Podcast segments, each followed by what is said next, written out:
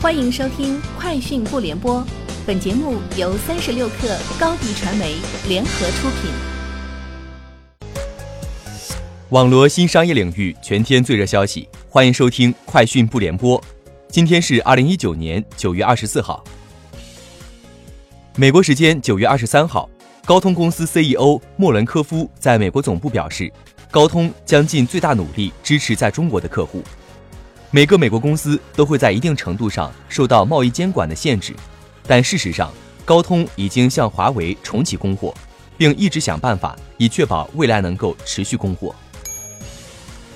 三十六氪获悉，在菜鸟果果秋季战略发布会上，菜鸟果果 CEO 李江华宣布，寄快递年用户破亿。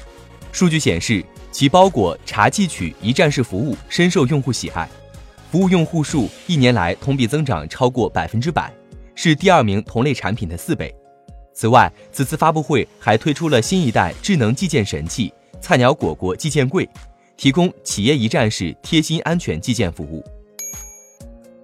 三十六氪获悉，阿里巴巴集团宣布已收到蚂蚁金服百分之三十三的股份。阿里巴巴与蚂蚁金服二零一八年就公开披露将执行这一交易。根据此前信息。阿里巴巴是通过一家中国子公司来持有蚂蚁金服这部分股份的。这一入股交易基于双方2014年签署的战略协议，双方承诺蚂蚁金服每年需向阿里巴巴支付知识产权及技术服务费。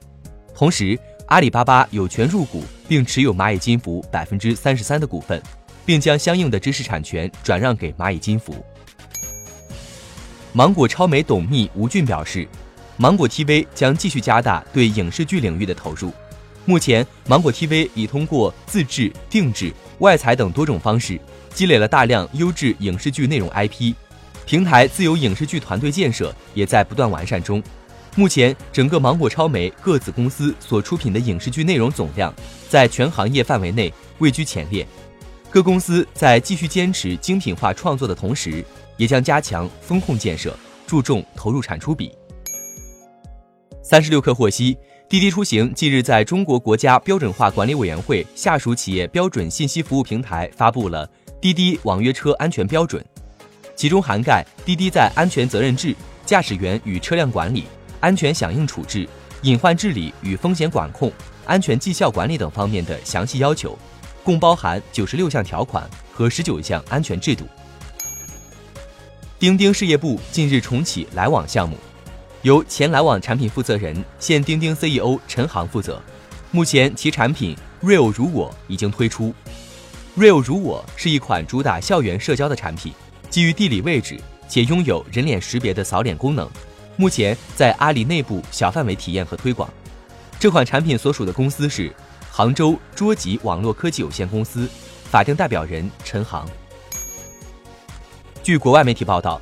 与特斯拉达成独家合作协议的达尔豪斯大学电池研究人员日前发布的新研究称，其开发的新型锂离子电池能够为电动汽车提供超过一百万英里的总里程，而特斯拉随之也申请了一项新型电池专利。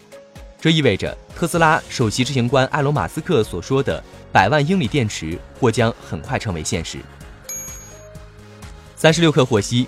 今日凌晨，拼多多宣布拟发行八点七五亿美元可转换优先债券，债券初始认购者可在十三天内额外认购一点二五亿美元。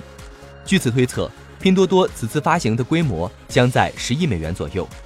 拼多多方面表示，本次发行所得款项将主要用于平台研发投入和新农业基础设施建设。截至发稿，拼多多盘后股价报三十二点八美元。跌幅为百分之三点零二。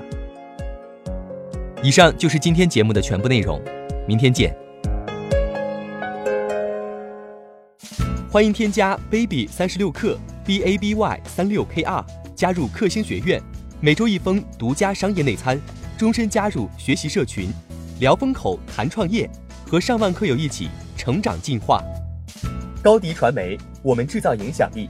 商务合作。请关注新浪微博高迪传媒。